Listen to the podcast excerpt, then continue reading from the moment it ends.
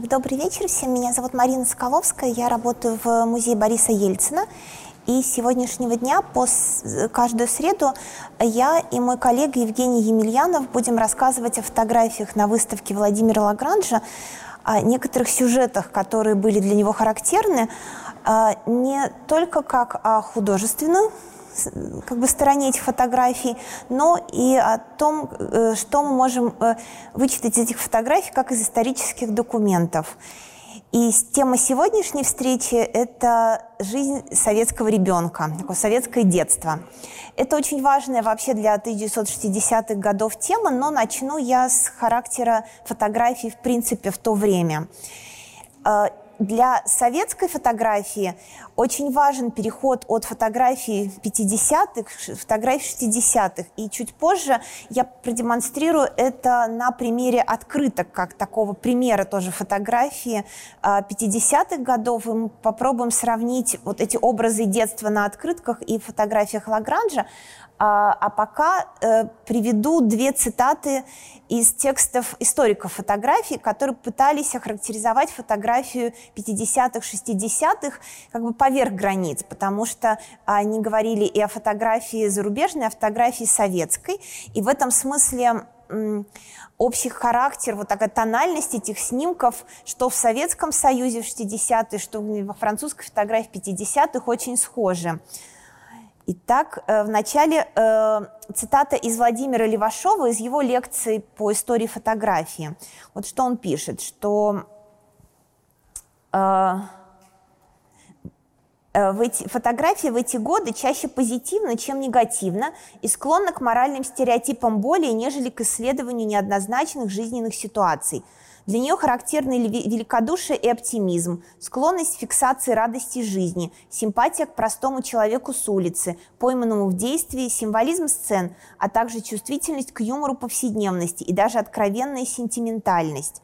Или вот Михаил Синдлин, например, пишет. Гуманистический репортаж появился в 50-х. Послевоенные авторы, такие как Робер Дуано или Эдуард Буба, рассказывая маленькие истории, не стремились к гущу политических событий. В основе их этики лежала эмпатия и оптимизм. В основе их эстетики – поэтический реализм.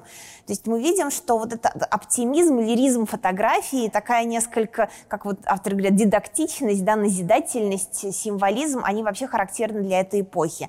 А, характер эпохи фотографии определяла в том числе, например, выставка 1955 года, а, состоявшаяся в Музее современного искусства в Нью-Йорке, сделанная фотографом Стейгин а, «Род человеческий». Да, в 1959 году она доехала до Советского Союза, и вот именно эта выставка, а, ее попытки показать жизнь людей здесь сейчас, разнообразие вот этих разных бы, да, вот захватывала и фотографов, и зрителей той поры.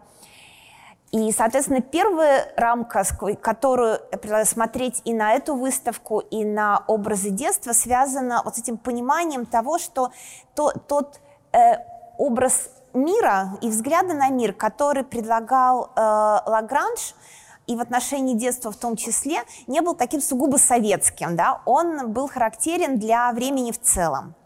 Тем не менее, мы понимаем, что э, характер этого времени и для западной фотографии, а в это время, конечно, центром фотографии уже оказывается Нью-Йорк, э, и для советской фотографии э, оказывается опыт э, войны.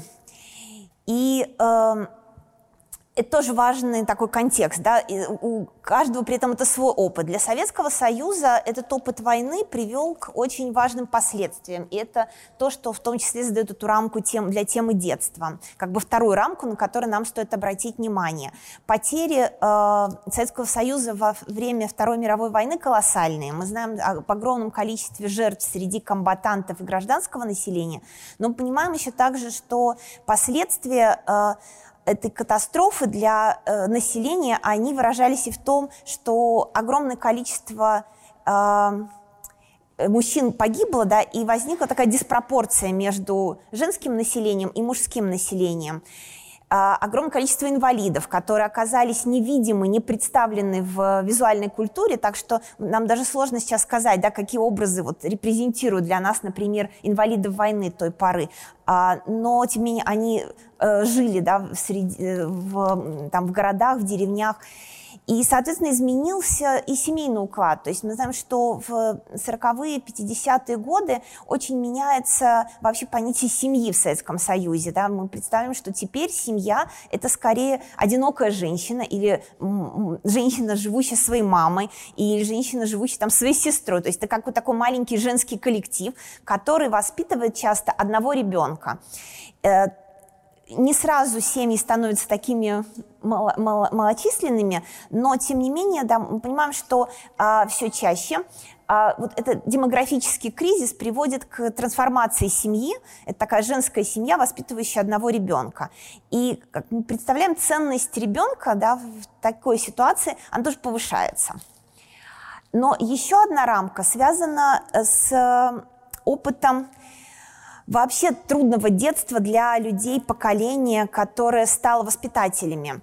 Ну вот, например, мы можем представить э, э, э, такого ребенка 90-х, да, вроде меня, например, который э, сам ходил в школу, сам ходил по улицам, и, в принципе, несмотря на огромное количество разного рода криминальных образов, да, по телевидению, в газетах и вообще представления об эпохе 90-х, как об эпохе очень опасной, тем не менее, был очень э, самостоятельным в своих передвижениях по городу.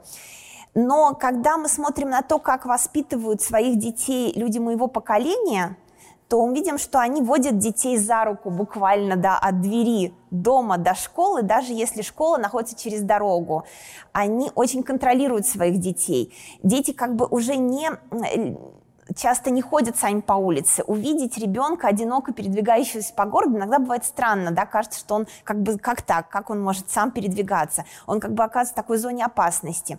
И это во многом, видимо, происходит, может быть, у вас тоже какие-то есть объяснения этому, да, но, как я понимаю, из-за того, что люди, родившиеся и выросшие, вот, выросшие прежде всего в 90-е, а, сохранив некий а, образ детства, в то, образ жизни в то время, не память даже о своем детстве, а да, некое представление об опасности, когда они выросли и стали сами родителями, ведут своих детей за руку и не отпускают. Так и те, вероятно, кто родился в 40-е, там, в 30-е, в 40-е годы, и кто стал родителями в конце 50-х, 60-е, когда начинается фотокарьера Лагранжа, они тоже э, некоторую нехватку детства в свое время, да, как бы нехватку детства в 30-е э, и 40-е, когда им приходилось переживать голод, огромные очереди за хлебом, репрессии, войну, э, как бы в некотором роде компенсировали надежды на то, что вот их дети теперь смогут жить в неком лучшем мире. И это неплохо выразила такая исследовательница, тоже сейчас я зачитаю, а, э, э, Мария Майофис а, анализируя вот этот образ детства 60-х, она в одной из своих лекций говорила, большинство шестидесятников – это люди 30-х, начала 40-х годов рождения, испытавшие и пережившие тяжелое военное и послевоенное детство, которое, по сути, детством не было. Многие из них часто говорили, что они были фактически лишены детства. Можно посмотреть на публицистические и художественные интерпретации детства в 60-е годы, как на попытку вернуть себе собственное детство уже на новых началах – и во взрослом возрасте переиграть его как торжество начал гуманизма, свободы и веселого, радушного отношения к миру, которого этим людям так не хватало в окружавшей их советской действительности. И, наконец, еще один важный образ детства, как бы еще одна важная рамка, точнее, да, для образа детства, связана с теми переменами, которые произошли непосредственно в Советском Союзе это перемены двух типов. Вот о первой мы поговорим у этого блока фотографий. Здесь мы тоже видим детей, хотя нам может казаться, что это уже такие выросшие, да, молодые люди. Это вчерашние школьники, пришедшие на Красную площадь отмечать свой выпускной. Фотография 1962 года, одна из самых известных фотографий Лагранжа э, «Голуби мира». И давайте в нее вглядимся.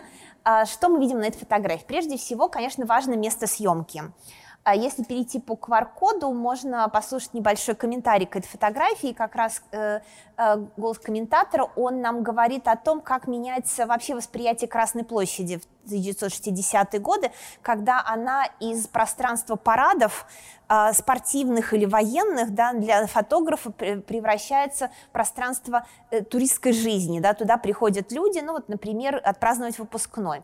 Но если бы мы посмотрели на более широкую историю вообще Красной площади как место власти, да, мы поняли, что, конечно, и в 60-е годы это место подконтрольно власти. И те ритуалы, которые здесь возможны, это все равно ритуалы не политические. Да, то есть полностью Красная площадь сможет быть присвоена потребителями под разные их потребности от э, политических до коммерческих только в позднесоветское и в постсоветское время. То есть можем вспомнить, что происходит на Красной площади сейчас. Да? Там ставят каток, там проходят книжные ярмарки, новогодние какие-то фестивали, концерты. А, и более того, например, искусство 90-х начинается с важных перформансов да, на Красной площади, группы экспроприации территории искусства, которые в 90-м году проводят там такую акцию 2.20, когда они ставят стол, покрывают его клеенкой, нарезают советскую колбасу за 2.20, поедают ее и падают замертво. Такой яркий образ того, как вообще э, э, живет советский человек, да, в каких он отношениях с э, миром вещей, с материальным миром существует. А, ну, понимаем, что как бы колбаса, место проведения этого перформанса, вот это как бы колбаса как отрава, да, это все вот части э, очень значимых, так, зач, значимой части этого послания. Но вот до того, как сюда пришли художники, э, любое внедрение в крас... на Красную площадь с каким-то политическим заявлением заканчивалось скорее арестом. Да? И мы понимаем, там, можем вспомнить а, протест против э, ввода войск в Чехословакию в 1968 году. Конечно, Красная площадь таким местом протеста не была но она была местом, э, в которое, да, постепенно начало осваиваться людьми хотя бы э, не в смысле таких общегосударственных ритуалов, да, как парады или спортивные шествия, а э, в части таких личных ритуалов. И поэтому к образам очереди в мавзолей или проезда машин, да, прохода людей, добавляются вот такие образы вчерашних школьников, которые выпускают голубей мира. Голубь мир важный символ в то время, как мы понимаем. А вообще, почему голубь? А в 1949 году, э, когда проводился один из э, таких важных конгрессов в защиту мира, а, Пабло Пикассо, художник-модернист, нарисовал голубя как символ мира. Да, э, с подачи вчерашних сюрреалистов Поли Люара, Луи Арагона его голубь стал этим символом мира. Сперва это был более-менее такой реалистичный голубь. А у, этого, э, у выбора голубя была своя предыстория. Дело в том, что Пикассо происходил из художественной семьи, и его отец, как художник, специализировался на изготовлении картин с голубями. Он не был таким как бы разнообразным, да, как Пикассо, он не был художником-модернистом. Вот очень характерно для XIX века э, было то, что художники выбирали себе какую-то специализацию, например, и могли там рисовать какие-нибудь цветы, фрукты, голубей, животных и зарабатывать этим деньги. А, и Потом в течение ряда лет э, этот э, такой более-менее реалистичный голубь да, превратился в, то, в ту голубку, которую мы знаем сегодня и до сих пор используем как символ мира. И уже э, на фестивале, Всемирном фестивале э, молодежи, который проходил в СССР в 1957 году, э, мы видим голубя мира вот в нынешнем представлении, да, вот это как бы то, каким мы знаем его сейчас. Так что к 1962 году, конечно, этот символ, он уже распространен не только в советской культуре, вообще в мировой культуре, да, это такой значимый знак. Эм, но еще одно, один важный момент, да, как мы понимаем, что вот мы видим, как пространство власти взламывается некими частными ритуалами людей. Мы видим, что э, какие-то символические, политические знаки, да, они а, могут восприниматься как политические, но могут восприниматься, если вы не знаете историю да, про то, что голубь, как бы, э, э, голубь – это символ мира, который появляется в определенном контексте, связан с историей коммунистического движения в борьбе за мир, то вы можете это воспринять просто как некий ну, такой вполне воспроизводимый сегодня ритуал, да, очень красивый, который а, скорее про а, благие пожелания воспроизводится, я думаю, и на свадьбах, и на днях рождения и так далее. Да. А, но еще один важный аспект этой фотографии, что это именно молодые люди, такой образ молодости да, перед нами. Это очень важно для Лагранжа и вообще фотографов оттепельной поры, потому что после а, смерти Сталина, после изменения в государственной политике, когда почти сразу и года не прошло, как все такие самые абсурдные а, проекты э, советской власти той поры, например, связанные с ГУЛАГом, с построением каких-нибудь а, железных дорог в Заполярье и так далее, обвинений э, людей в когда грехах были свернуты, да, и начался такой демонтаж ГУЛАГа, а, началась совсем другая э, политика в области быта и жилья. Об этом я чуть позже скажу. Э, возникло ощущение того, что вот перед нами такая настоящая весна, да, оттепель. И кто побеждает, да, то есть это такой образ молодости, который побеждает прошлое. Если те, кто жил прежде, а, пережили вот этот драматичный опыт войны, драматичный опыт репрессий, то их дети сейчас, они смогут пережить, жить в этом лучшем мире, да, который можно для них создать, и они победят э, вот все это наследие прошлого. Поэтому Э, говоря о детстве, о фотографиях Лагранжа, мне кажется, важно держать в голове вот сам, э, эту важность образа молодости для той поры.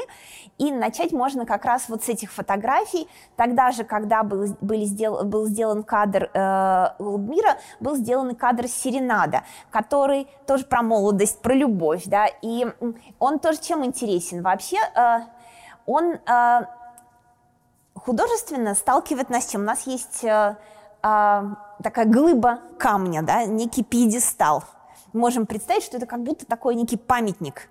Но на этом памятнике нет э, самой фигуры того, памятник кому, да, это там есть две девушки, как на неком балконе, балконе Джульетты или любом другом. В данном случае любые даже анахронизмы и любые как бы ассоциации, мне кажется, хороши, потому что, конечно, мы смотрим фотографии сегодня и сегодняшнего дня и какие-то дополнительные, да, смыслы наш опыт вчитываем.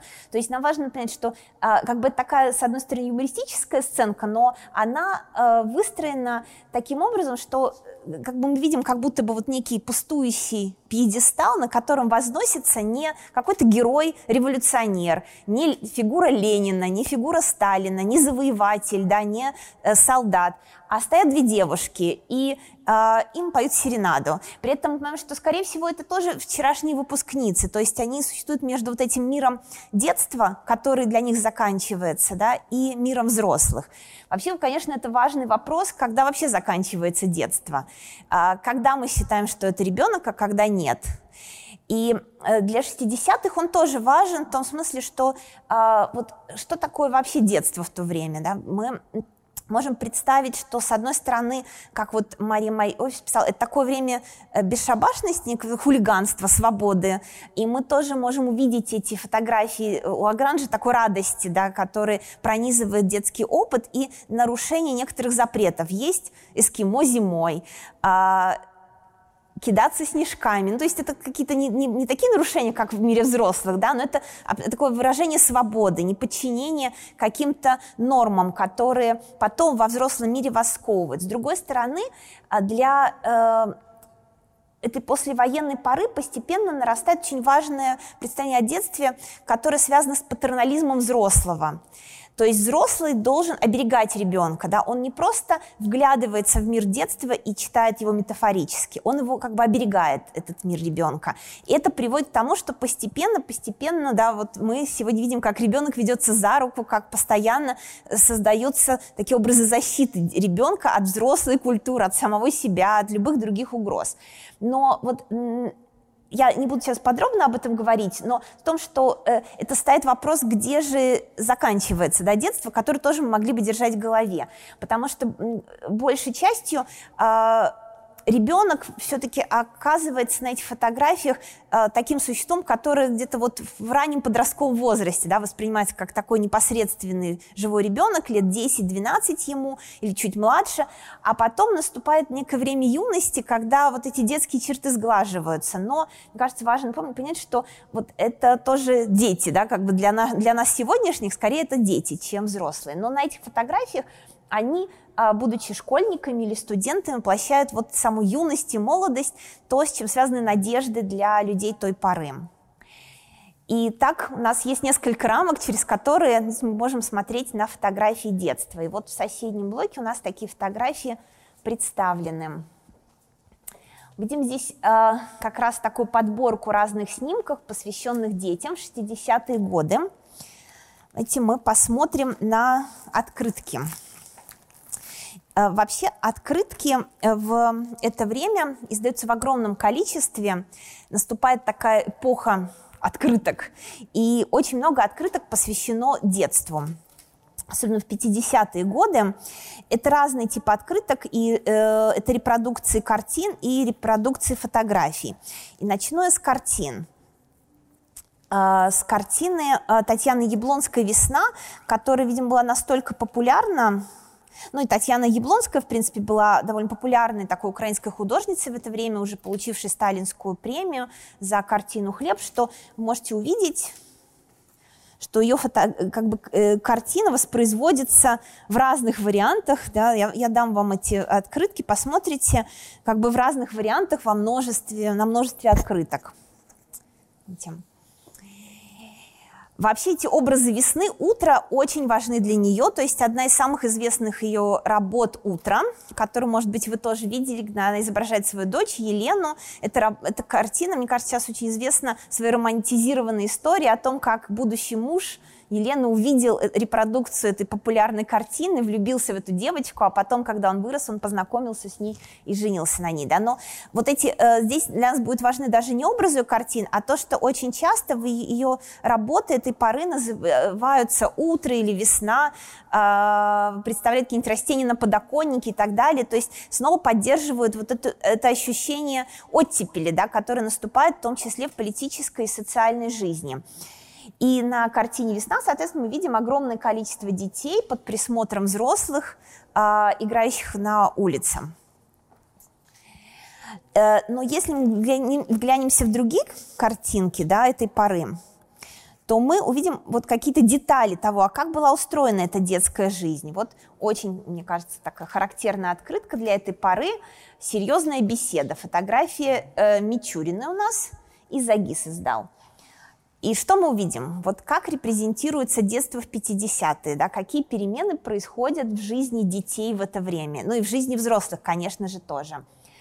А происходит своего рода такая реабилитация быта и того, что раньше могли бы назвать мещанством, и вообще в советское время э, в 30-е, в 40-е, 50-е могли клеймить как мещанство, но одновременно, конечно, это было и проявлением благосостояния и такой хорошей жизни в Советском Союзе. Да? То есть невозможно было а, только лишь ругать э, людей за желание иметь какие-то красивые вещи, жить в удобных, комфортных домах. Это было своего рода и целью советской власти. И в то же время, поскольку не всегда э, было возможно дать людям доступ к этим товарам, они и отсутствовали или были очень дорогими, то подвергалась критике. Да? Но мы видим, что 50-е годы все-таки стали временем, когда быт реабилитируется. Вот все эти образы диванов, э, на полочках которых стоят, лежат салфеточки, да, э, сервантов с стоящими слониками, это все такой мир очень уютный, да, э, фикусы, ковры и так далее. Все это обозначает некий такой очень уютный мир той поры.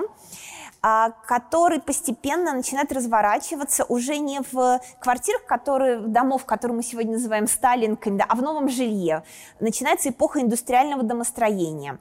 Она предполагает, хотя сам проект индустриального домостроения, он относится к 30-м годам, когда первые идеи вот такого именно возведения домов, созданных на заводах, да, появляются, в частности, например, в Свердловске такие проекты разрабатываются, то есть предполагалось, что дома собираются из готовых элементов, вплоть до того, что существовали проекты, где панельные плиты уже подвергались некоторой обработке изнутри, то есть вы даже интерьер уже собираете как бы да, на заводе и просто собираете эти дома, и только из-за начавшейся войны эти проекты не развиваются, и от индивидуальных проектов жилых домов пусть и типовых даже, но все равно создающихся от руки, собирающихся да, там, из кирпича или блоков, вот к индустриальному домостроению приходит э, в Советском Союзе в 50-е годы. Индустриальное домостроение позволяет строить быстрее, больше и, соответственно, переселить людей в более благоустроенные квартиры. Это важно а, вот для этой реабилитации быта, это показывает очень важный поворот вообще в, в том, как мыслит советская культура, жизнь, повседневную жизнь советского человека. Некоторые исследователи считают, что коммунальный быт, с которым советский человек столкнулся, например, в 20-е годы, еще до роста городов и индустриализации, был связан не с нехваткой жилья в городах, потому что после революции города пустели, да, человеку в начале 20-х годов, ну, точнее, в конце 10-х, в начале 20-х легче было выжить в дерев... деревне, и огромное количество людей из, там, Петербурга, э тогда Петрограда, да, или других крупных городов, ехало в деревню, оно возвращалось в родные места, и там э, могло существовать и выживать. А, то есть города пустели, и людей часто подселяли в коммунальные квартиры не только из-за нехватки жилья, но и потому, что для советской власти был важен этот образ коммунального быта. Да? Люди живут вместе и образуют некоторые новые сообщества. Затем на это накладывается кризис жилья, потому что а, когда в городах строятся предприятия, туда стекаются люди, а, и жить им негде, да, и получается, что вот этот э, идеал коммунального жилья, Э, в жизни сообща накладывается на нехватку жилья, и люди начинают жить в коммуналках. А, или в очень неблагоустроенном временном жилье, да, от землянок до каких-то временных деревянных сооружений, того, что мы бараками называем, но не каждый деревянный дом сегодня барак, а то есть жилья не хватает. И в 50-е годы эту проблему пытаются решить как раз за счет индустриального домостроения. Но в этих домах должны быть новые интерьеры, новые какие-то вещи. И вот что на этой фотографии важно, да, и на других фотографиях, что мы как бы видим, как разные вещи там детские сумочки, детские зонтики, детские платьица. Это часть той повседневности, которая как бы как минимум предлагается, воображается и закрепляется как нормативная. Речь не о том, насколько это доступно, да, или всем ли это доступно. Кому-то доступно, кому-то нет. Но именно о том, что это был такой желанный образ, да, и легитимный образ жизни для советского человека, для городской, конечно, для жителя города. Я про деревню чуть позже скажу. Но э, что еще эти фотографии закрепляют? Вот мы можем посмотреть на две открытки. Одна у нас представляет такую девочку, моющую посуду, маленькая хозяйка, конечно же, девочка маленькая хозяйка у нас, а другая представляет двух мальчиков, которые у нас, э, называется, это кончился бензин, а, вот, э, не знаю, это мопед, да, с мопедом имеют дело, а, конечно же, такие инженеры, то есть это две таких закрепляемых для э, мальчиков и девочек роли. Видите, тоже. То есть вот на фоне этого э, не оправдание, но закрепление да, уюта, э, повседневной жизнь наполнена разными красивыми вещами, часто лишними, как детские сумочки и так далее. В, в теме транслируется вот этот еще а, такой традиционный образ того, чем должны заниматься мальчики, чем должны заниматься девочки. Для 50-х годов это почему важно? А, в то время еще а, школа часто была разделенная, да, в 42 году ввели раздельное обучение для мальчиков и девочек. Оно к этому времени уже критикуется и будет отменено. Потому что критикуется в том числе, кстати, из-за кризиса семьи, потому что когда у вас э, семья состоит из э, мам, бабушек, тетушек и детей очень мало, то э, педагоги выяснили, что э, если раньше, в более давние времена, да, когда девочки и мальчики могли учиться в разных гимназиях, они тем не менее общались с своими братьями и сестрами, у них был такой опыт межгендерного общения, да, то теперь он часто отсутствовал, и это приводило к большим сложностям в отношениях между девочками и мальчиками. Мальчики становились хулиганами, девочки тоже не знали, как себя вести в этих отношениях, и педагоги очень критиковали эту раздельную школу. Не все, конечно, но находились такие передовые педагоги. Но постепенно, да, этот образ школы Э, который закреплял определенные социальные роли для мальчиков и девочек, начал ломаться. Но фотография и открытка 50-х годов, она его воспроизводила. Мы можем еще посмотреть на э, другой тип, э, еще на фотографий, связанных с ученичеством. Это разные фотографии школьников как вообще они репрезентируются. Конечно же, это дети в форме. Это похоже немного да, на форму музыкантов, которые мы видим на вот этих фотографиях. А, это дети, данные крупным планом, очень четко. а, в каком-то таком картинном пространстве, да, то есть э, это такое очень ограниченное, сжимающее в какой-то рамке пространство, где они как на таких рекламных картинках идеальные советские дети вот идут в школу. Ну, можете посмотреть и на любые другие снимки из этой подборки. Так, это у нас вот наши школьники, маленькие детки, да, смотрят на больших и, видимо, мечтают тоже пойти в школу. Вот девочки с цветами. То есть видим, что в 50-е годы а, происходит вот интересный поворот к вещам, но дети э, зажаты в рамку каких-то образов, которые им предлагают взрослые, да, так, как бы их будущее, их роли заданы, а, то, как дисциплинируются их тела, мы видим да, на этих фотографиях, то есть их поведение контролируется, их эмоции контролируются, то есть через такие открытки, конечно, не дети, но прежде всего взрослые могли усваивать то, какими должны быть дети. Реально это дети уже могут быть любыми. А когда мы смотрим на фотографии Лагранжа и сравниваем их да, с, с фотографиями с открыток 50-х, мы видим, что здесь происходит такое нарушение тех образов детства, которые задавались вот открыткой в 50-е и фотографами более старшего поколения, или дело даже не в поколении, а фотографами, которые работали немного в других условиях, да, чуть раньше, когда оттепель вроде бы начинается, но еще язык фотографии не меняется так сильно, как э, это происходит в конце 50-х годов. То есть вот у нас, правда, это снимок уже 70-х годов, не 60-х, но это важная да, такая перемена. То есть в ожидании парада наш э, ребенок зевает, например, да, он явно ведет себя не так, как требуется, да, его тело не дисциплинировано, оно схвачено в тот момент, когда оно более расковано, свободно, и он выражает э, некоторые состояния, которые фотография 50-х явно не хотела бы, да, зафиксировать, потому что она предлагала более идеальные такие образы того, каким должен быть ребенок. То есть он становится у нас таким живым. Или вот можем посмотреть на замечательную фотографию, сделанную во время антракта в театре. А, дети всматриваются, а в неизвестную нам реальность. Это немного напоминает, хотя это снимок 60-х годов, может напоминать фильм Франка на 10 минут старше. Может быть, знаете, этот фильм конца 70-х годов, снят, когда одним планом снято лицо мальчика, смотрящего кукольный спектакль. И вот все эти эмоции, которые он переживает, да, а, фиксируются на камеру.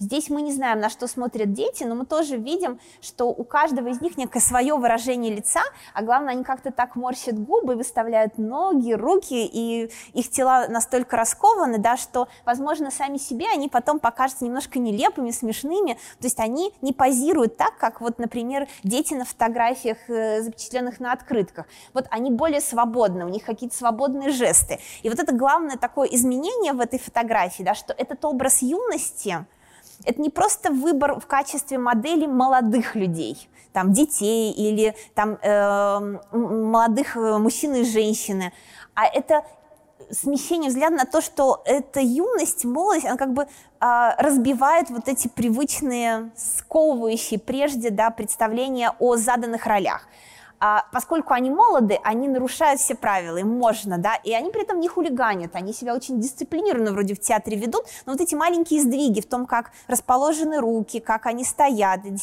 вот это то, что важно в этой фотографии, вот как бы новой фотографии. Здесь мы замечаем и какие-то новые приметы времени, на которые мы тоже должны обратить внимание. Например, вендинговый аппарат. Вот эти торговые аппараты – это тоже такая э, примета оттепельной поры они появляются в Советском Союзе как раз в конце 50-х годов. Попытка их внедрить в советскую жизнь, как бы идея внедрить такие торговые аппараты, она появилась еще в довоенное время, но производство своих торговых аппаратов началось именно вот в эту пору.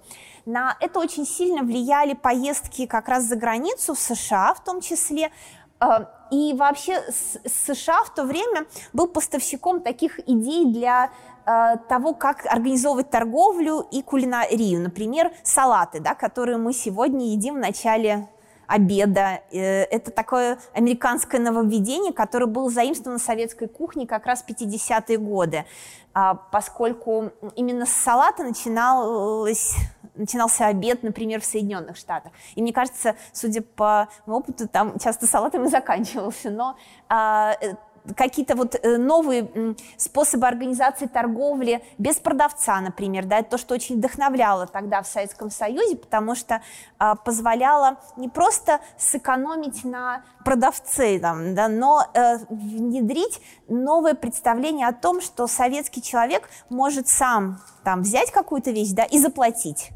А, да. За последние 80 лет мало что изменилось.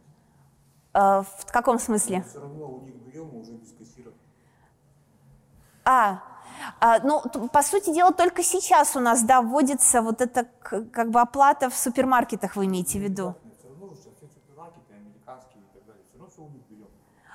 Нет, мы не можем сказать, что мы только заимствуем все в США. В этом смысле а, каждая культура существует очень долго. Например, а, есть и другие культуры, в которых мы заимствуем. А. За последние 80 лет мало А. Возможно, да, но тут мне сложно сказать, все ли мы заимствуем, но а, Весь фастфуд. а, фастфуд есть у каждой культуры свой. У нас есть блины какие-нибудь, просто у нас он не очень развитый оказался, да. Но мне кажется, это, это особенность Екатеринбурга. Например, в Оренбурге куча блинных. Не, мы просто не были в э, Скороеде, рядом с Лениным, где я учусь, там очередь стоят. А, это, наверное, единственное блинное в городе. Вот. Но э, да, вот вы напомнили вот мне про эти аппараты, кассы, точнее, самообслуживания, которые сейчас есть в разных магазинах, да, э, вот э, продуктовых. И это такая мечта как раз 50-х годов, чтобы человек сам выбирал еду, оплачивал еду, и ее реализовать можно было в том числе через торговые автоматы. И появлялись кафе, которые только в торговых автоматах продавали еду. Ну, вот в Ленинграде было такое кафе. Нам здесь просто важно обратить внимание, да, что в Советском Союзе тоже появляются торговые автоматы. Они не только газировку продают или воду раздают на заводах. А, И снова мы видим, да, как дети а, как бы ощупывают, трогают, играют с этим аппаратом, они своего рода воспринимают это как такой, не знаю, какой-то, ну, за- как вот фотограф называет это забаву, такую игру с роботом каким-то, да, который а, их удивляет. И вот они маленькие, как будто бы у какой-то ракеты, которые вот в будущем, да, их отправляют в это будущее, и в будущем кажется, что вот только такие аппараты и те новые социальные взаимоотношения, которые это формируют, а, вот, эм, как бы вот это, это новая торговля, это присутствие автомата в жизни, вот э, это такой образ будущего. Еще один важный образ, это образ балета. Вообще, ну, тут там дальше еще есть, будем проходить мимо, я обращаю внимание, снимок, сделанный в 70-е в спортивном зале, где э, дети висят на такой, на стенке, да, мальчики и девочки. И интересно, что тоже вот эти спортивные образы, они м, очень важны не только у Лагранжа появляются, и у других фотографов этой поры, и у той же Татьяны Яблонской в ее живописи. То есть это такой очень важный образ да, такого маленького спортсмена. А, поскольку для э, вообще модернистской культуры, а советская культура в том мире она тоже модернистская, а, очень важен вопрос да, такой тренировки тела и того, как тело дисциплинируется и как тело выбивается да, из этого вот дисциплинирующего влияния.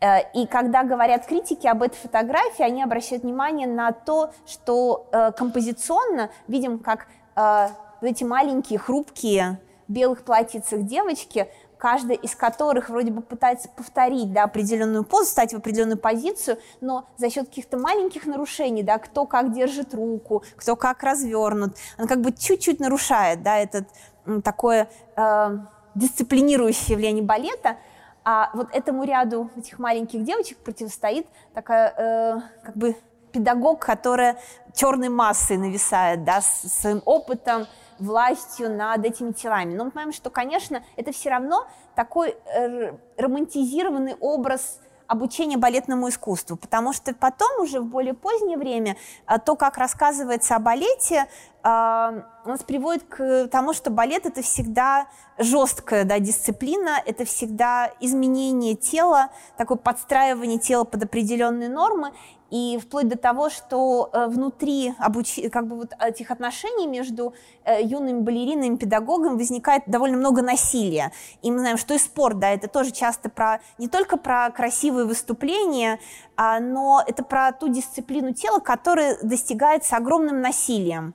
Когда дети лишаются вот этого свободного такого как бы игра, играющего, да, такого детства, который там чуть позже тоже возникнет на фотографии, и э, подчиняются образу будущего, который скорее задают взрослые, да, потому что они еще могут не понимать, да, что значит балет, какая карьера их ждет, а, как бы что они получат да, в перспективе. То есть они а, взро... из-за решений взрослых людей оказываются внутри вот этого дисциплинирующего пространства. Но видим, что здесь эта оппозиция, она дана очень мягко. А, опять же, мне кажется, это под влиянием 60-х, где всегда Лагранж а, пытается найти вот эти маленькие отклонения, да, возможность хотя бы какой-то свободы, которую он схватывает и фиксирует, потому что это очень важно для него. Наконец, еще один э, мы, снимок с бассейном Моск... на месте храма Христа Спасителя бассейн, на месте бассейна, построенного вместо храма Христа Спасителя, пропустим, посмотрим на вот этот снимок, э, где мы видим двух играющих с мячом детей. Это такой тоже очень интересный снимок, с одной стороны, и художественно, да, он показывает, что для этой поры очень важны становятся изменения э, в том, как снимается да, мир, то есть появляются более, э, ну, во-первых, такая эпоха широкоформат широкоугольных объективов, а, то есть такой большой глубины резкости в кадре, но это здесь не так очевидно, да, но это эпоха возврата к некоторым приемам такой модернистской фотографии 30-х годов с ее сложными ракурсами и сложными движениями. А, соответственно, сложными тенями, игрой света и тени, и возможностью выстроить кадры. Вот я уже говорила, что эта фотография может быть немножко назидательной, метафорической да, в это время. Выстроить их так, чтобы здесь рассказывалась история, с одной стороны, детской игры в мяч, а с другой стороны, можем прочитать как бы история такой детской игры в мир. Но мир уже не мир, который у нас обозначает голуби мира, да, а мир буквально. Вот а в поселке Сокол это э, район, не знаю, как это объяснить, рядом с, со Снежинском, э, рядом с э, вот этими закрытыми атомными городами Челябинской области, когда-то э, начинались исследования, э, связанные с влиянием радиации на советский не, не только на советского человека, вообще на тело человека, на, на животных и так далее. То есть послевоенное время там были организованы лаборатории, которые исследовали влияние радиации. И, собственно, вот а это такой один из центров, ну вот сам этот регион, да, Челябинской области, один из центров советского атомного проекта. И вот в этом поселке Сокол в прошлом году проходила выставка Павла Отдельного, посвященная э, аварии на будущем, тогда это называлось немного иначе, но потом называлось предприятие «Маяк» в 1957 году. И когда мы туда ездили, то э, показывали пионерлагерь в поселке Сокол, где э, установлен шар, э, с изображением, такой как бы модель такого земного шара, сделанная из оболочки термоядерной бомбы. По крайней мере, так заявлял наш экскурсовод. То есть вот на территории пионерлагеря у нас стоит э, такой, как бы такой, такой шар, модель шара с изображением карты Советского Союза, сделанной из термоядерной бомбы. И поэтому, когда, например, я посмотрела на эту фотографию, подумала, что для меня это и мяч, и одновременно это как некий такой глобус, да, который вот эти дети, они маленькие, а тут они как такие гиганты, а, рассматривают, и как бы они играют, что ли, планируют это, жить в этом мире, да, и что будет с этим миром. То есть мне кажется, что вот этот другой смысл того, что э, любой мяч может быть моделью глобуса, а эти дети могут быть и маленькими, и как бы лилипутами, и гигантами. Это то, что в этом снимке как бы просвечивает, что ли, одно через другое. Ну, по крайней мере, его делает а, может быть чуть более разно, э, как бы повествовательным, чем на первый взгляд это кажется. Вот это тоже такой, мне кажется, важный сюжет того, что э, фотографы э, начинают позволять себе такое двойное повествование, что ли, да, фотографии, а не просто буквальное представление идеального советского ребенка, а такую они могут разыгрывать уже более сложную историю. Идите дальше.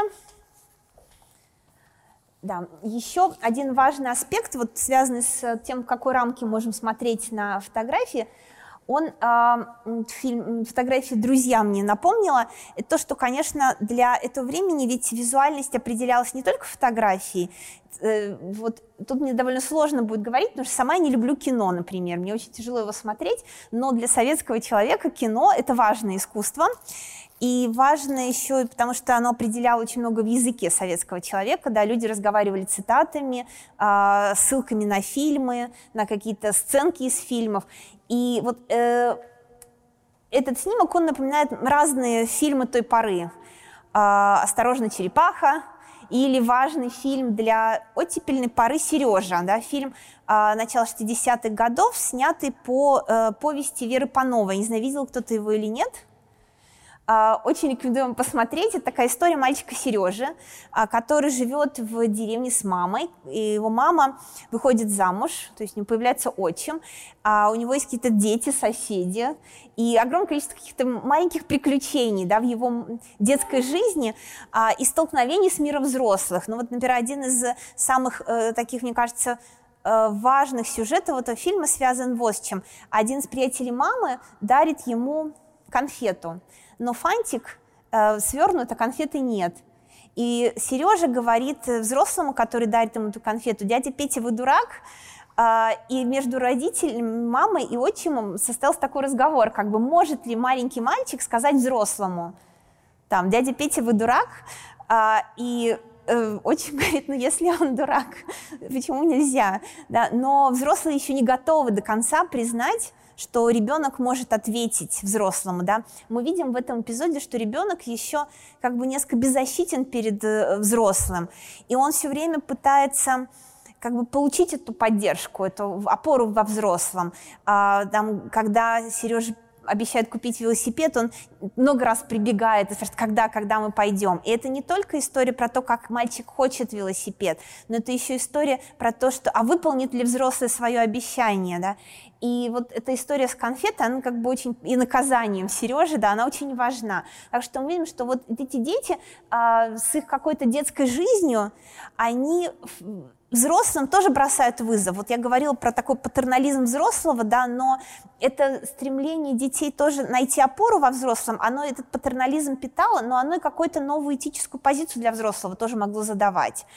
И, и ну, визуально фильм Сережа, он, конечно, немного про, э, иначе выглядит, чем этот снимок, и скорее нас э, приводит, да, спасибо, э, вот э, к, даже не знаю, вот к таким, вот так здесь остановимся, э, к другого типа фотографиям. Э, Хотела показать, как выглядели реальные дети. Вот, ну, точнее, это тоже реальные дети, как выглядят дети на семейных фотографиях. Тоже, наверное, вы видели такие фотографии. У вас, наверное, такие есть. Ну, вот я взяла просто своего домашнего архива такие снимки. Э, вот этот кадр очень напоминает кадр из фильма «Сережа», где мы видим, как э, дети, старшие заботятся о младших, они часто предоставлены сами себе, они сами выбирают, как им играть, да, во что им играть, как им взаимодействовать друг с другом. То есть они живут между улицей и домом, и они очень самостоятельные, потому что у их родителей нет возможности заниматься ими, да, особенно если это э, сельские дети, например, родители которых, например, в летнее время работают, и в том числе и дети тоже часто, подростки уже привлекаются к каким-то работам не только на домашних огородах, но и ходят на колхозные поля, например, пропалывать какие-то культуры. Ну вот мы видим, да, этих таких реальных э, детей на обычной бытовой фотографии. И мы понимаем, что, конечно, фотограф, который снимает детей, тоже реальных детей, но уже для э, журнала, а Лагранж работает для журнала или для выставки, а в это время начинается тоже такая пора выставок да, в Советском Союзе, а, в том смысле, что а, появляются большие фотовыставки, в том числе наш ответ выставки «Род человеческий» в 70-м году, большая выставка «СССР. Страна и люди», которая также была показана потом во множестве э, государств мира как такой ответ на американскую фотовыставку. И это прекрасная фотография, сделанная на Камчатке. Здесь начинается день композиционно, тоже очень характерно для 60-х годов она отсылает к очень значимому сюжету романтизации вообще и детства, и романтизации человека, да, как некоторого мыслящего субъекта, что ли, потому что а, это такой характерный э, сюжет, когда дети сидят на поребрике, на каком-то ограждении и всматриваются вдаль.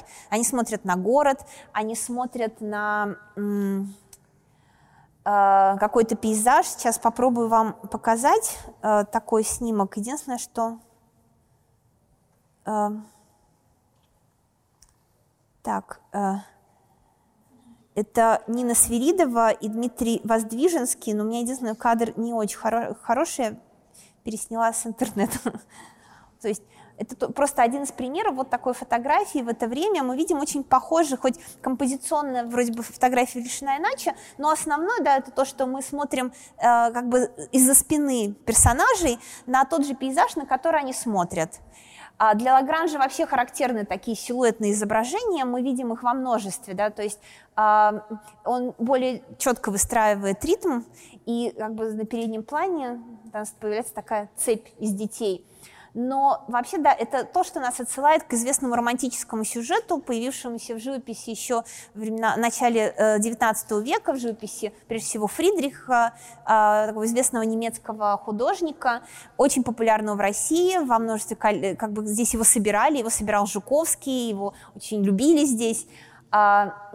И вообще задавшего один из важных таких архетипических образов такого э, романтического человека, который противостоит природе или растворяется в природе, как-то взаимодействует с природой, как неким миром божественного, да, миром, с которым э, он, которым он не просто осматривается как турист, конечно, а через который он сам определяет себя. И эти дети, они тоже как не такие маленькие существа, да, вглядываются в пейзаж, идут вдоль кромки этого пейзажа, а также каким-то образом взаимо... всматриваясь вдаль своего будущего.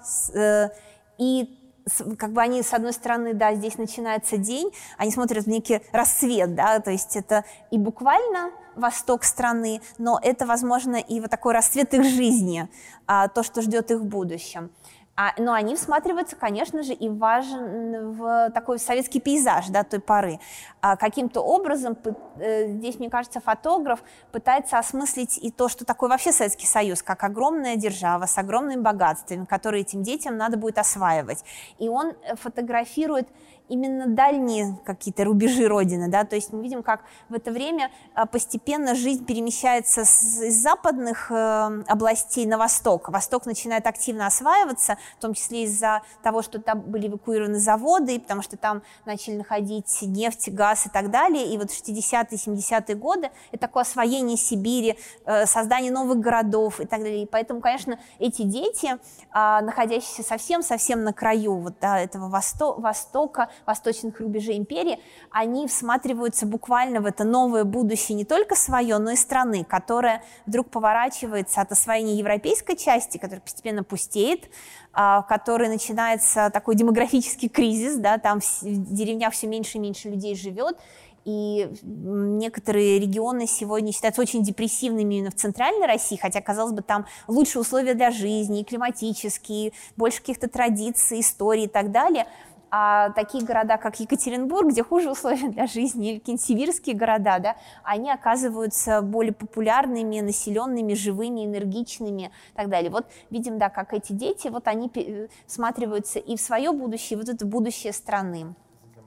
Да. Мне кажется, что здесь еще есть мотив э, единства, то есть взрослый человек, который ведет детей э, ну, вместе, они как бы берут друг друга за руки, и тем самым, как бы, мне кажется, Лагранж показывает единство народа в этот момент, ну, вообще, э, там, людей мира, в принципе, потому что раз мы начали говорить о том, что период оттепели, э, люди становятся, не знаю, более едины, объединены вот, как мотивом того, что будущее, дети, то, что главная ценность, Возможно. Тут могли бы мы представить такую вот важную вещь, там э, вот даже сравнить с этим снимком, да, то есть вот у нас пионеры на Красной площади, тоже э, дети, но они выглядят чуть постарше. Вот это ведь очень характерно для советской фотографии мотив, да, мы видим, как и Родченко снимает какие-нибудь парады, и там могут быть взрослые, дети, ну, то есть все фотографы в разные периоды в советское время снимают парады в разных городах. Это могут быть сложные акробатические фигуры или какие-то такие проходы сверху, снизу, там в разных ракурсах. И можем попробовать сравнить эти фотографии. Они ведь все про единство, но здесь больше такого, опять же, дисциплинирующего, да, то есть здесь люди вписываются всегда в определенную какую-то структуру. Здесь тоже есть своя дисциплинируемость, то есть все держатся друг за друга, потому что это, во-первых, безопаснее, мы понимаем, это такая практика вообще того, как ведут детей, да, строятся они парами, держатся друг за друга, это как Э, в один дома, да, там передай Кевину, и вдруг выясняется, что Кевина нет. Так и здесь, как бы каждый держит другого и присматривает за ним. Но, вероятно, да, вот мне кажется, это важно, что здесь это единство, оно больше чувствуется, может быть, потому что здесь люди вписаны в какие-то геометрические фигуры, им выдают одну форму. И часто, кстати, вот форма, в которой люди ходят на парады, она там у них изымалась, то есть это не их собственная даже одежда, да, им выдавали ее для парадов, какие-нибудь там спортивный костюм, по крайней мере, мне мама рассказывала, как она участвовала в таких парадах 80-х годов, спортивную форму выдавали, а потом забирали. А здесь дети, прям вот мы понимаем, держатся друг, для, друг за друга, и из-за того, что они а, идут в каком-то своем ритме, у них свои силуэты, своя одежда, а, то мы можем как бы чувствовать эти касания да, рук, если мы всматриваемся в эти фотографии. И да, вероятно, мы больше вписаны, вот мы можем почувствовать то, насколько они образуют такой не просто коллектив, а коллектив Э, связанных друг с другом людей не случайной связью, не потому что их так построили только лишь, да, а потому что они в, внутри этого мира живут. Вот мне кажется, да, эти фотографии, они позволяют увидеть, да, что это такой образ, конечно, коллективный тоже здесь, здесь есть. Здесь больше про дисциплину, а здесь больше про такое единство, не забывая о индивидуальности каждого, мне mm. кажется, отдельного члена вот этого сообщества. Ну, я хочу согласиться с этим, да. Мне mm-hmm. кажется, очень хорошая фотография, и хочется из нее вычитать именно вот такую надежду на будущее. Следующий блок, который мы посмотрим, приведет нас э, вот к этим фотографиям. Здесь я просто э, недолго, не да, буду мы уже довольно долго ходим и смотрим.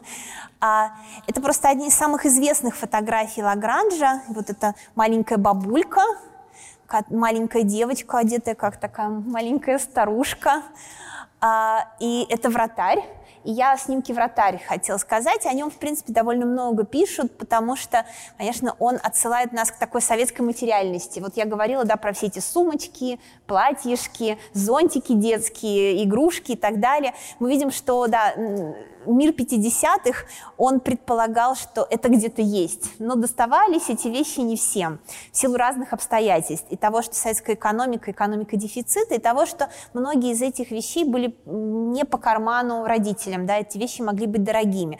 И вот эта фотография часто описывается именно с этой точки зрения, да, что мы видим как мисочки это у нас наколенники, как подушка у нас защищает живот вратаря, как клюшка это нечто, что пережило не одну травму.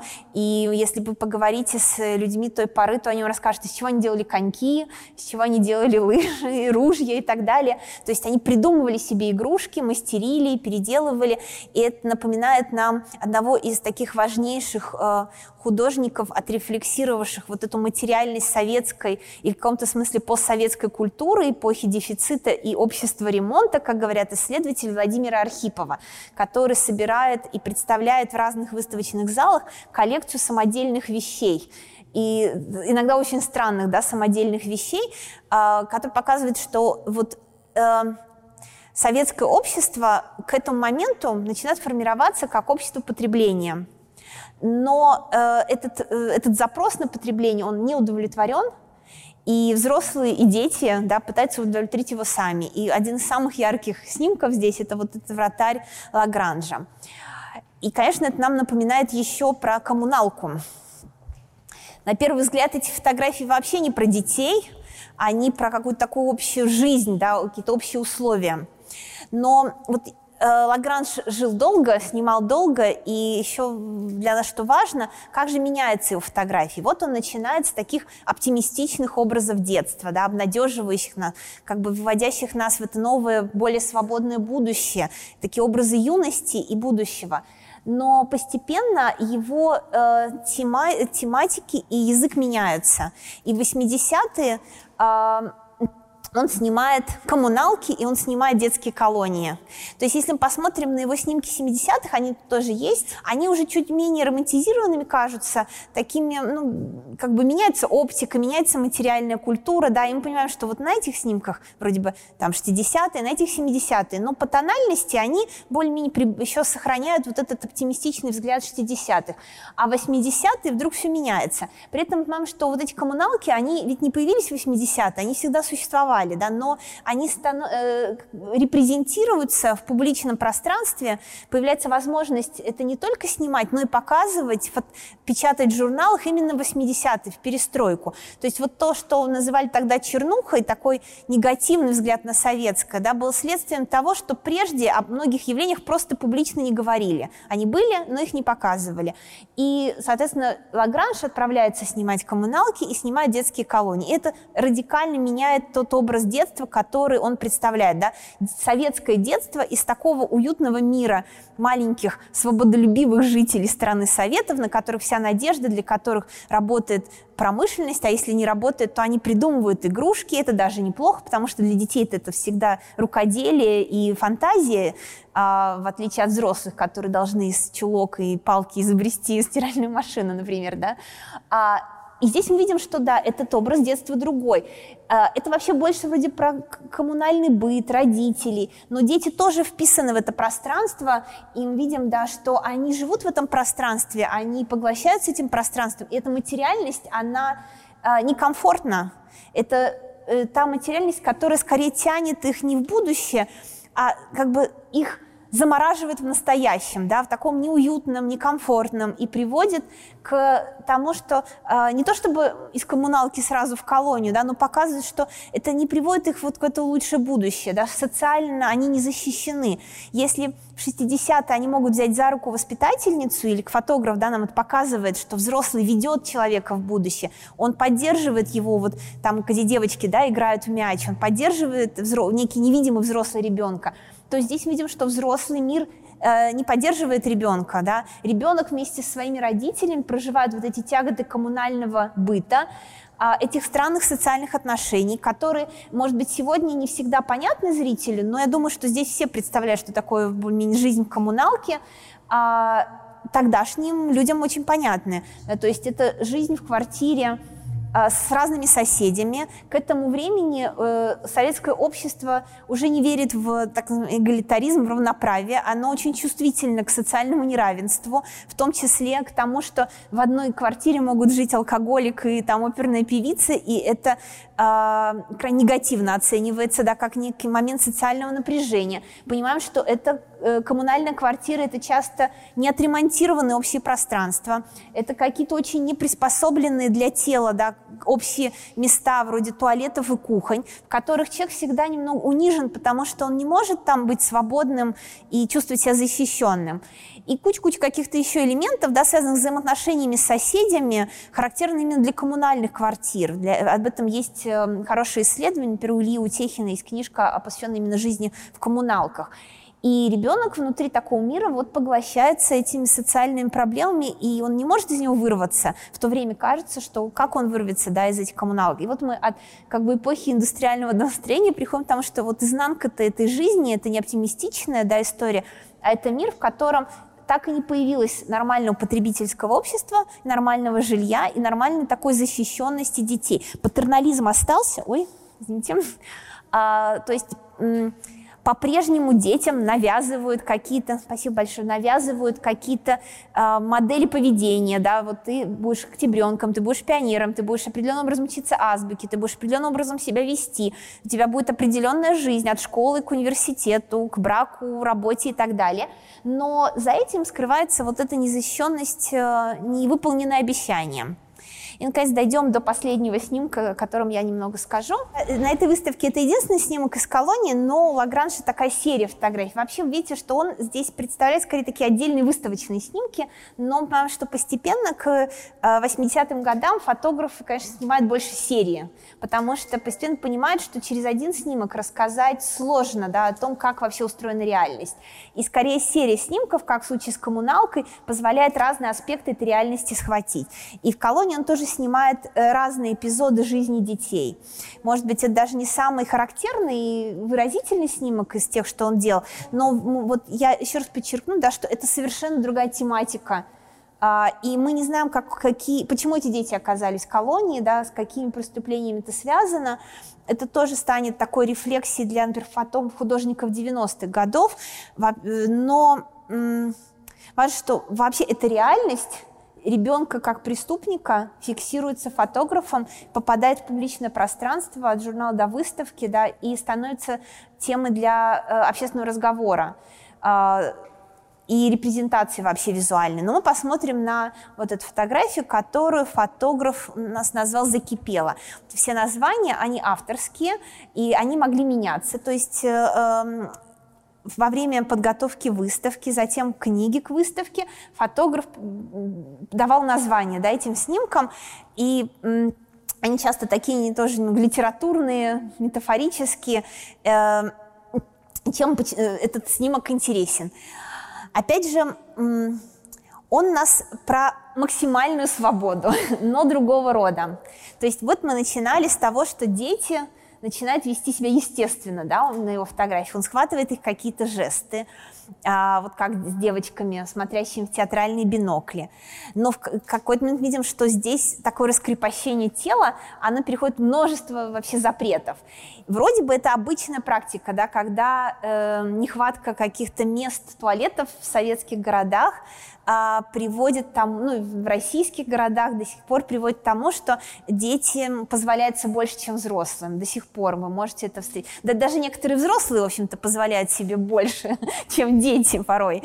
Но по всей видимости, опять же, это скорее такой казус, нечто, что не становилось э, объектом для такой публичной репрезентации. И здесь нет кустов, да, это просто газон и такое как бы публичное открытое пространство. То есть это все равно некоторое нарушение а, вот этой предшествующей дисциплины. А, и нарушение именно в силу того, что вот эта физиологичность да, э, этого акта, она является большим нарушением, чем просто какая-то там поднятая юбочка, как это вот тоже на одной из фотографий было, или какой-то такой непроизвольный жест, э, эмоция на лице и так далее. Но мне еще это напомнило такую историю э, про писающего мальчика, статую в Бельгии, которую тоже, может быть, вы знаете. Это статуя, которая в Брюсселе существует с 17 века. Э, одна из достопримечательностей бельгийской столицы. А, с ней связаны разнообразные ритуалы. Эту статую наряжают к разным датам. Иногда, а, поскольку это писающий мальчик, из нее течет вино или пиво. И вот в 2000-е годы э, российский художник э, Дмитрий Цветков сделал такие скульптуры в технике гжель которые назывались «Наш мальчик терпит». То есть он сжимал, свой, прикрывал руками свой орган и всячески выражал терпение, как бы не писал. Да. А, гжель – это такая керам... это, керамика, это такой керам... центр керамики, который тоже очень давний. Э, в давние времена это разноцветная роспись, но в нынешнее время, э, когда мы говорим о технике гжель, мы подразумеваем э, роспись белой, как бы такими размывками от голубого к синему, как, как бы, как бы бело-синие изделия, да, не знаю, как это сейчас точно сказать, но вот вы видели точно эту керамику, а, разные блюда с синими цветами, скульптуры с синими цветами, да. И вот мне, да, напомнила эта фотография, вот эту историю про то, как наш мальчик терпит, да, которая а, очень стала таким ярким образом, наверное, того, что проживает вообще человек в России, который, вот несмотря на все эти надежды с каждой какой-то новой оттепелью, послаблением, выходом за вот эту дисциплину или... А, тут ведь важно не только то, когда наступают времена оттепели, но и то, что, как мы считаем, да, у нас строгость законов компенсируется необязательностью их исполнения, да, своего рода таким анархизмом э, жителя э, России. А, то есть он... Э, вот это разгул каких-то страстей и нарушение дисциплины или насилие власти, разгул насилия власти, да, даже как сказать, то есть вот все эти разные аспекты в, от взаимоотношений с насилием, которые э, опрокидывает на него власть, и своим вот этим желанием преодолевать это тоже в разгуле своих собственных желаний, эмоций и так далее, компенсирует в том числе такой долготерпимостью, способами находить какие-то новые решения, обходить, у, уворачиваться и так далее. И вот этот образ нашего мальчика, который терпит, да, он, э, э, ну вот в варианте Дмитрия Цветкова тоже стал, мне кажется, таким ярким образом яркой рефлексии по поводу того, в каких мы обстоятельствах живем. И вот мы посмотрели лишь некоторые снимки э, Лагранжа. Здесь есть много других тем. Поговорим еще о том, э, как, что значил образ Ленина, как он менялся, как менялся образ, э, точнее, каким был образ заграничной жизни, как менялось представление о том, как живет э, человек на селе и так далее. И каждый раз, мне кажется, важно увидеть, что вот, вот это, эту перемену да, от 60-х к 80-м, потому что мы часто это время воспринимаем, ну, там, там говорят, да, что это такое время от оттепели к застою, такого постепенного окостенения. И вроде бы, да, в какой-то период, э, 70-е годы, выглядит как такое э, застылое время. Но если всматриваться в фотографии, мы все равно увидим перемену. То есть советская культура, она неоднородна. И эта перемена она очень вот важна, да, такого оптимизма к пессимизму, например, который показывает постепенно нараставший кризис внутри советской культуры. Вместе с тем, что Лагранж сохраняет. Он все равно сохраняет вот этот гуманистический взгляд на жизнь человека, да, то, с чего я начинала, то есть это гуманистическая фотография. Да, из нее уходит некоторый оптимизм, но она по-прежнему немного юмористична, она по-прежнему э, такая немножко назидательная, да, и в ней по-прежнему очень важен человек. А, он важнее любой политики, он важнее идеологии это что-то, что сохраняет фотографу оттепельной поры, стремясь да, находить вот эти пространства свободы. Они могут их смущать, они могут уже быть а, признаками какой-то другой эпохи, эпохи социальной деструкции, аномии и так далее, но это все равно для них очень важно, как бы вглядеться в человека и показать его ценность. Вот, на этом все. Если у вас есть какие-то вопросы, комментарии, то говорите.